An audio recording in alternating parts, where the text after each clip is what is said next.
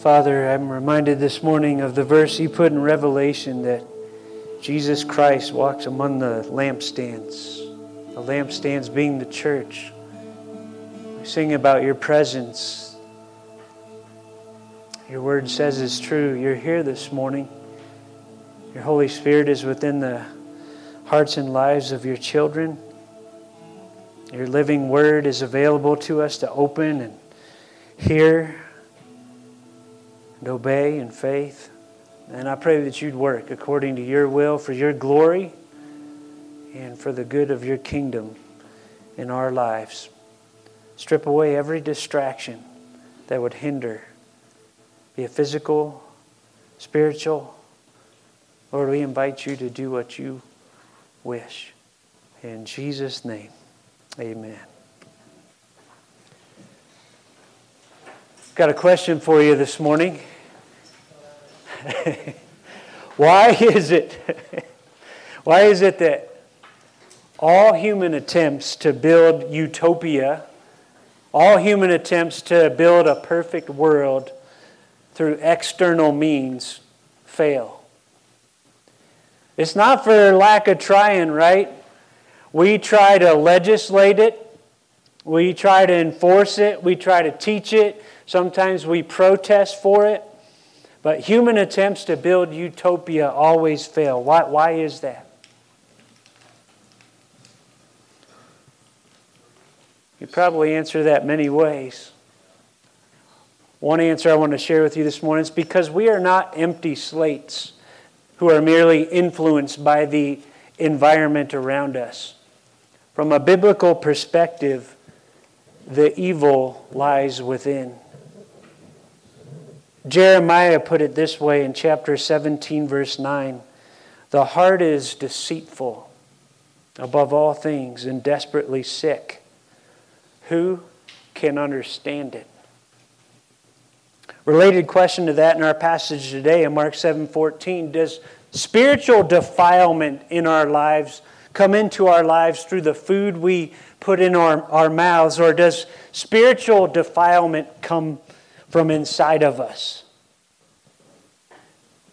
Let's listen to what Jesus said. Verse 14 says, He called the people to him again and said to them, Hear me, all of you, and understand. In other words, listen up. This is important. If you're a teacher, this is where I say, put on your thinking caps. Pay attention. There is nothing outside a person that by going into him can defile him. But the things that come out of a person are what defile him. Again, the evil lies within. And you remember, if you were here a couple weeks before Easter, this is related to what happened. Jesus and his disciples are eating, and the Pharisees come crash the party. Hey, why don't your disciples wash before they eat? And one of the things Jesus said to the Pharisees, among others, is said, Y'all are a bunch of hypocrites. You put on a great religious show externally. You honor me with your lips, but your hearts, your hearts are far from me. Matthew 23, he hit this theme again with them. Verse 25, he said, Woe to you, scribes and Pharisees, hypocrites, play actors, for you clean the outside of the cup and the plate, but inside they're full of greed and self indulgence. You blind Pharisee, first clean the inside of the cup and the plate that the outside also may be clean. Verse 17, he's going to pick up the conversation a little more. It says, When he had entered the house and left the people, the crowds, his disciples, his followers, asked him about the parable. And he said to them, Then are you also without understanding? I love this about the disciples. Even though they walked with him day after day for, for several years, it took them a while to get it. I relate to that. Maybe you do too. We, we, we spend day after day in here. There are still things we're like learning and growing, and I appreciate the persistence and perseverance of Jesus. But he goes on to explain it to them. Do you not see that whatever goes into a person from outside cannot defile him, since it enters not his heart, but his stomach? and is expelled. Mark adds, Thus he declared all foods clean. It's important that we understand Jesus is talking about food here.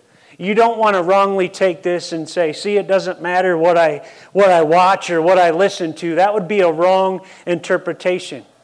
When I was growing up on our computer screen at home, my dad had one of the Psalms that said, I will set no vile thing before my eyes. So let's not run off the rails that way. He's talking about food. And Mark says to his Roman readers to explain to them, thus he declared all foods clean. And last Sunday, if you're like our family and our friends, you enjoyed that big ham, or you go to IHOP and get that bacon, you can say, Praise you, Jesus. Thank you. Thank you. But I think about this. If, if you've been with us for a while, you know that, that Mark was mentored by Peter. In one of Peter's letters, he refers to Mark as Mark, my son. So many believe that the Gospel of Mark is actually Mark taking what Peter saw and witnessed from Jesus and, and put it into this Gospel. Now that's interesting when it comes to food because Peter had his experiences with this food thing in the book of Acts. You remember? He was supposed to go to Cornelius, a Gentile, and tell him how to be saved. And he had these big reservations as a Jew. And he goes up on his roof to take a nap. And, and God sends a vision of a net coming down with unclean animals. And he says, Peter, take and eat. Peter says, No, Lord, it's unclean. So God does it again, the second time. No, Lord, it's unclean. Third time. And what God drove home each time was Peter, do not call unclean what I have called clean. It took him a while to get it. Why? Because he grew up following God's law in the Old Testament as a Jew. Now things were changing. Jesus had declared all foods clean. Now, this reminds us of a couple things. God never changes. He is what the, big word is immutable, but He does reserve the right to change the way He works in any given period of history. And food is a great example of that. Think about food throughout the Bible.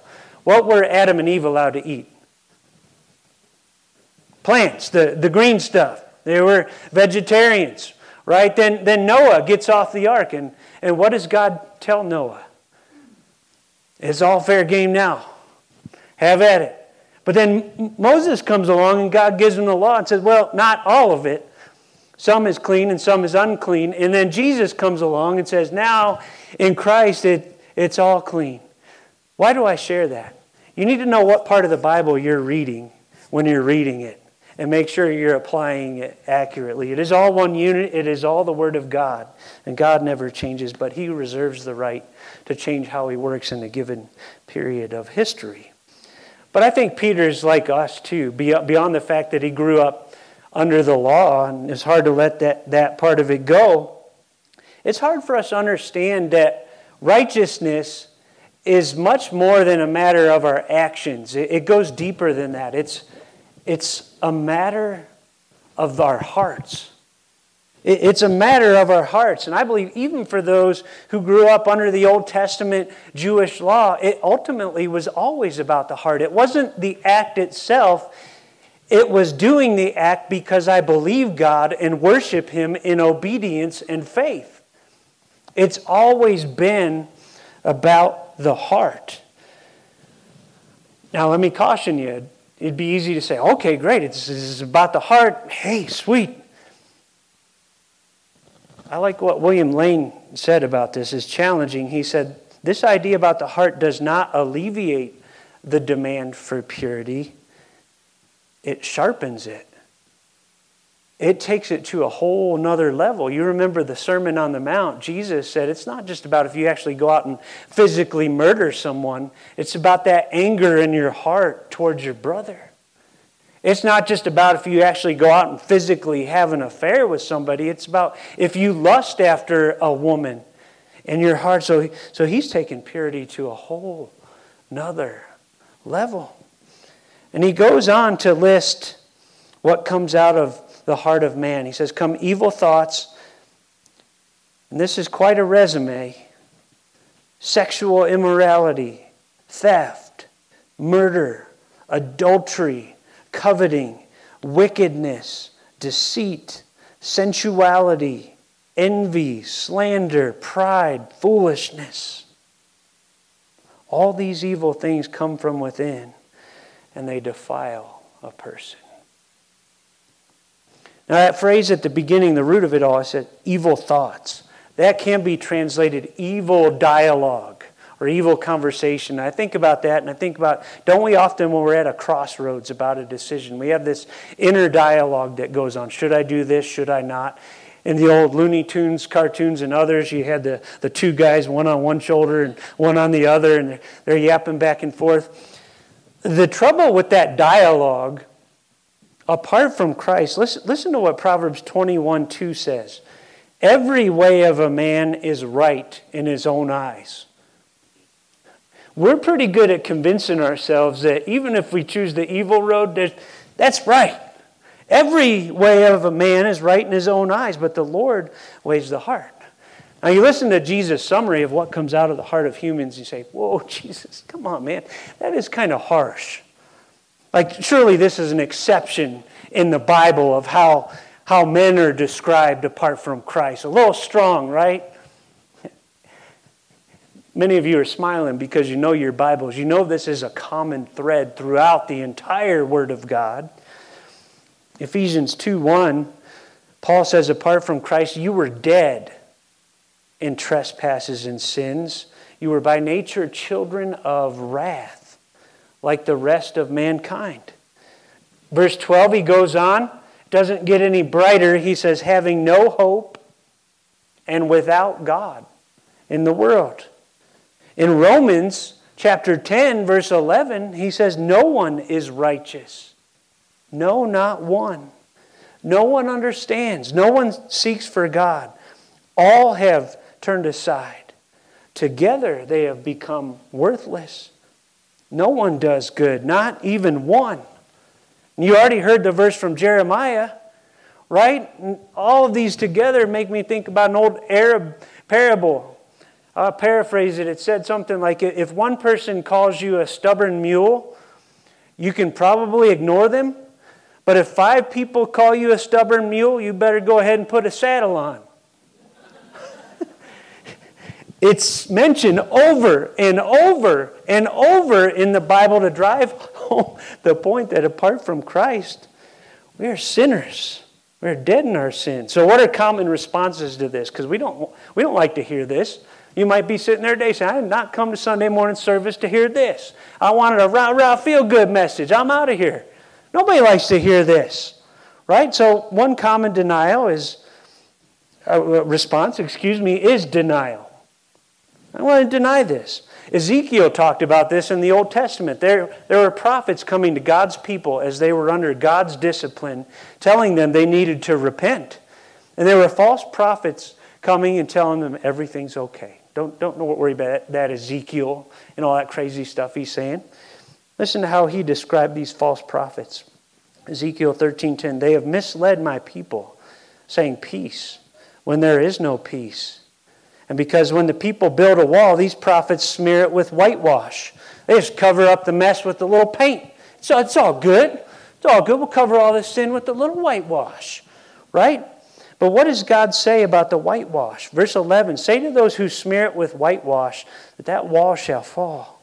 There will be a deluge of rain, and you, O great hailstones, will fall, and a stormy wind break out. And when the wall falls, will it not be said to you, Where's the coating with which you smeared it? It's not good to whitewash it, deny it, it's still there. And Jesus had picked up that whitewash analogy with the Pharisees themselves in Matthew 23 27. He said, Woe to you, scribes and Pharisees, hypocrites, for you're like whitewashed tombs which outwardly appear beautiful, but within are full of dead people's bones and all uncleanness. So you also outwardly appear righteous to others, but within you're full of hypocrisy and lawlessness. So denial is one common response of the description of God of people apart from Christ being sinners. Another one is, hey, I read the paper this morning. I, I read about that lady that that mutilated and, and killed her own three children. I'm better than her. Fact, as I look around, I feel like I'm better than a lot of people. I feel pretty good when I compare myself to, to what I see in the newspaper and, and online. That approach reminded me of a Billy Graham story he wrote one time. They, they had a television crew coming to their house. They were preparing for an interview, and he and his wife cleaned the place top to bottom, and, and they thought they had got it all until the TV crew shined up, showed up and, and turned on their spotlights. And he said, In the words of my wife, that room was festooned with dust and cobwebs which simply did not show up under ordinary light. He goes on to drive home this point. He says, No matter how well we clean up our lives and think we have them all in order, when we see ourselves in the light of God's holiness, all the cobwebs and dust show up. So the real question is not how do I compare to that lady on the front page or that person sitting next to me? The real question is how do I compare to God's holiness? Again, What's the human response to this kind of stuff? One is pride, to throw up a wall right now. That ain't me. You're not talking about me. Right? To, to deny it in our pride. But pride in spiritual matters is deadly. It's deadly. It makes me think about the story of two ducks and a frog that were in a pond that, that eventually dried up. We're, we see that all the time around here, right? Willow Lake and other. They got to find a new place to go. And the ducks can't come up with this great idea. Hey, how's about we pick up a stick, you hold one end in your mouth, and I'll hold the other end in my mouth, and the, the frog can just hang on with, with his mouth in the middle, and all three of us will fly to another pond. Sweet. So, so they take off, and they're about 100 feet in the air on the way to the next pond, and somebody yells up, Hey, that's a great idea. Who came up with that idea? And all was good until the frog said, It was me.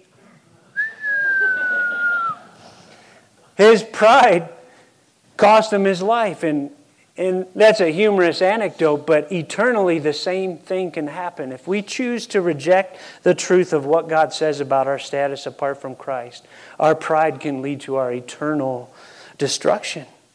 They say pride's not the right response. What is the right response? It's, it's humility, it is confession, admitting that what God says about me apart from Christ is absolutely true. I like what Thomas uh, Kempis said about confession. He said, Spit out the poison with all speed, hasten to take the remedy, and thou shalt feel thyself better. But it's not just confessing that I've sinned and do sin, it's also admitting that I can do nothing about it. I cannot save myself.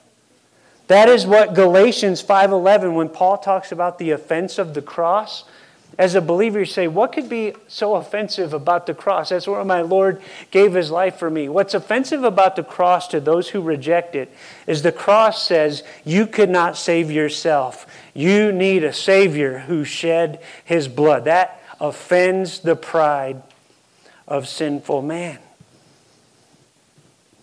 Why did Paul write that in the book of Galatians? Because there were men running around to those new believers in that church saying the cross is not enough. You've also got to be circumcised. You want to know how Paul thought about adding human effort to what's needed for salvation? He said, I wish those guys going around telling everybody to, to be circumcised would go ahead and go all the way and just emasculate themselves. Do you know that was in the Bible? That's how Paul felt about adding human effort to salvation. Because human effort cannot save. We need a Savior. I think about circumcision. Romans 2.29. Listen, listen to what Paul said. A Jew is one inwardly, and circumcision is a matter of the heart, by the Spirit, not by the letter. His praise is not from man, but from God. God, God cared more about the heart than the external. What about Joel? Chapter 2, verse 13. God's people were again under his discipline. And often an outward show of repentance was to tear the clothes, right? What did God say in Joel 2:13? Rend your hearts and not your garments. Return to the Lord your God, for he is gracious and merciful, slow to anger, and abounding in steadfast love, and he relents over disaster. Let me ask you a question. Which is more painful, outward rending of garments or inward rending of the heart? Heart, right? Which is more painful, outward circumcision or inward circumcision? And I got to asterisk this one. I know there are some little baby boys who might debate this one. But ultimately, ultimately it's that inward circumcision, right? Admitting I'm a sinner, letting God do his work of, of bringing me to that admittance and repentance and coming to him. But which one is more life changing? Which one brings true freedom? Outward or inward? I think about this. Where does the defilement come from? Out here, what we put in, or, or in here? And Jesus made it clear it's from in here. But well, we got all kinds of plans for what we put in here, right? All kinds of them. And, and I'm not saying they're bad. Some of them are great. Atkins, keto, Mediterranean. That's great. But what I want to tell you is when it comes to how to deal with the defilement within, no plan of humans ever has or ever will work. It is impossible for man. Listen to how Paul described it. Romans 7:18. He said, "I know that nothing good dwells in me, that is in my flesh. For I have the desire to do what is right, but not the ability to carry it out. For I do not do the good I want, but the evil I do not want is what I keep on doing." Verse 24, he comes right out and says, "Wretched man that I am. Wretched man that I am. Who will deliver me from this body of death? Verse 25 Thanks be to God through Jesus Christ, our Lord. Jesus Christ, our Lord. You see, I, I, like what Jesus said after the rich young ruler rejected him. And the disciples are like, Who then can be saved? And what did he say to them? He said, What is impossible with man is possible with God. It's possible with God because inward transformation and salvation is exactly what Jesus Christ came to bring into your life and mine. He didn't come just to teach. He didn't come just to legislate a new list of rules. Why, why did he have to die? Why did he have to shed his blood? Because we needed more than a teacher, we needed a sacrifice, we needed a Savior. That is why He died. He came to bring spiritually dead people to life, right? To change us from the inside out. Listen how Peter described it. 1 Peter 1:24 He himself bore our sins in his body on the tree that we might die to sin and live to righteousness. For you were straying like sheep, but have now returned to the shepherd and overseer of your souls. I love a story Josh McDowell shared of a, an actual court trial in California that he witnessed. He watched a trial as a young lady stood before the judge guilty of speeding, and the judge stood behind the bench and sat there in his, in his black robe and, and said, The sentence is 10 days in jail or $100. And after the trial, Josh McDowell watched something interesting. He watched the, ro- the judge behind the bench take off his robe, walk down next to the young lady, and pay the $100 for her. You see, the judge was her father. And you think about what our Heavenly Father has done in Christ. He knew we could not pay the fine we owe for our sin. We are helpless. And He sent His Son. And when you understand that and you turn to Jesus in repentance and faith and trust, all of a sudden what was pride and offense at the cross, you know what it turns into? It turns into sweet relief. Sweet relief. Because how many of you have been sitting here all morning saying, man, this is a bad news kind of sermon? That first half was. Now's the part you've been waiting for. This is the good news. Listen to what Ezekiel 36 said, 25. I will sprinkle clean water on you, and you shall be clean from all your uncleannesses. And from all your idols I will cleanse you. And I will give you a new heart, and a new spirit I will put within you. And I will remove the heart of stone from your flesh and give you a heart of flesh, and I will put my spirit within you and cause you to walk in my statutes and be careful to obey my rules. Do you notice how many times God said, I will, I will, I will? That's His grace at work in the life of the believer. What about Hebrews 10 22? Let us draw near with a true heart in full assurance of faith, with our hearts sprinkled clean from an evil conscience. And so it is that lasting revolution does not begin in the, the halls of Congress or a college classroom or at a protest, nor does it begin with your own efforts or, or my own efforts. It comes only through Jesus Christ. Only through Jesus Christ. That's why when you look at Paul's letters to the church, Ephesians, you know what 1 through 3 are all about?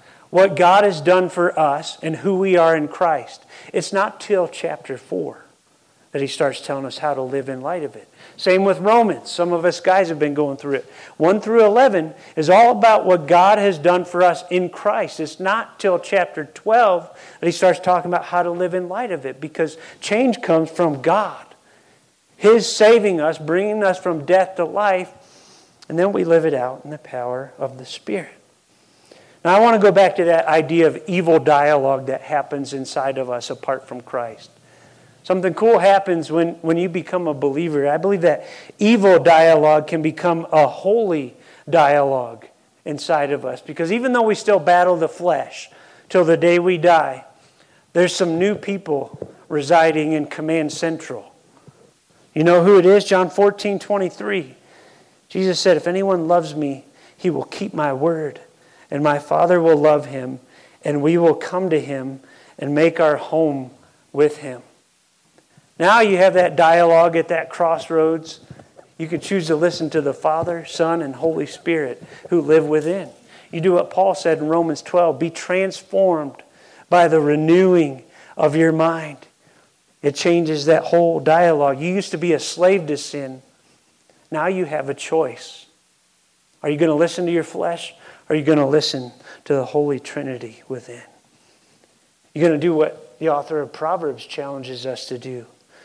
Proverbs 3, 5, and 6. Trust in the Lord with all your heart, and do not lean on your own understanding. In all your ways, acknowledge Him, and He will make straight your paths. And I think about this too. It's not just that we got a new voice inside Command Central, we also have new power to do what he says. That's why Galatians 5 16, Paul says, Walk by the Spirit, and you will not gratify the desires of the flesh. In that same chapter, he had a list of sins that looked a lot like what Jesus talked about here, but he also had something a whole lot sweeter the fruit of the Spirit. It's the idea of that old book, My Heart Christ's Home if you've ever read it, that Jesus did not just come to be a guest in some spare room in the house of your life. He came to take the title deed and take over through the Holy Spirit who will bear fruit. Think of these in contrast to that list we had earlier love, joy, peace, patience, kindness, goodness, faithfulness, gentleness, and self control. Command Central looks a lot different in the life of the believer. A closing question some of you say, hey, well, yeah, yeah, yeah, yeah. What about that utopia that you started out talking about? Oh, it's coming. It is coming. You see, at the cross, Jesus dealt with the penalty of sin. He, he paid the price for it. He dealt with the power of sin so that the believer does not have to live in his shadow anymore. We can choose righteousness. But one day, once and for all, he's going to do away with the very presence of sin. Do you know that? Listen to how it's written. At the end of the millennium, Christ's thousand year reign, Revelation 20, verse 10 says, The devil who had deceived them was thrown into the lake of fire and sulfur where the beast and the false prophet were, and they will be tormented day and night forever and ever. It gets sobering to human beings in verse 15. says, If anyone's name was not found written in the book of life, he was thrown into the lake of fire. It's then and only then, when the presence of sin is done away with once and for all, that utopia will come. Revelation 21 4 He will wipe away every tear from their eyes, and death shall be no more. Neither shall there be mourning, nor crying, nor pain any more, for the former things have passed away. And he who is seated on the throne said, Behold, I am making all things new. And the most important decision you will ever make in this short life, this short go around on planet Earth, is which side of that equation am I on? Have I come to Jesus in faith and trust and repentance for salvation? Will I enjoy that utopia to come?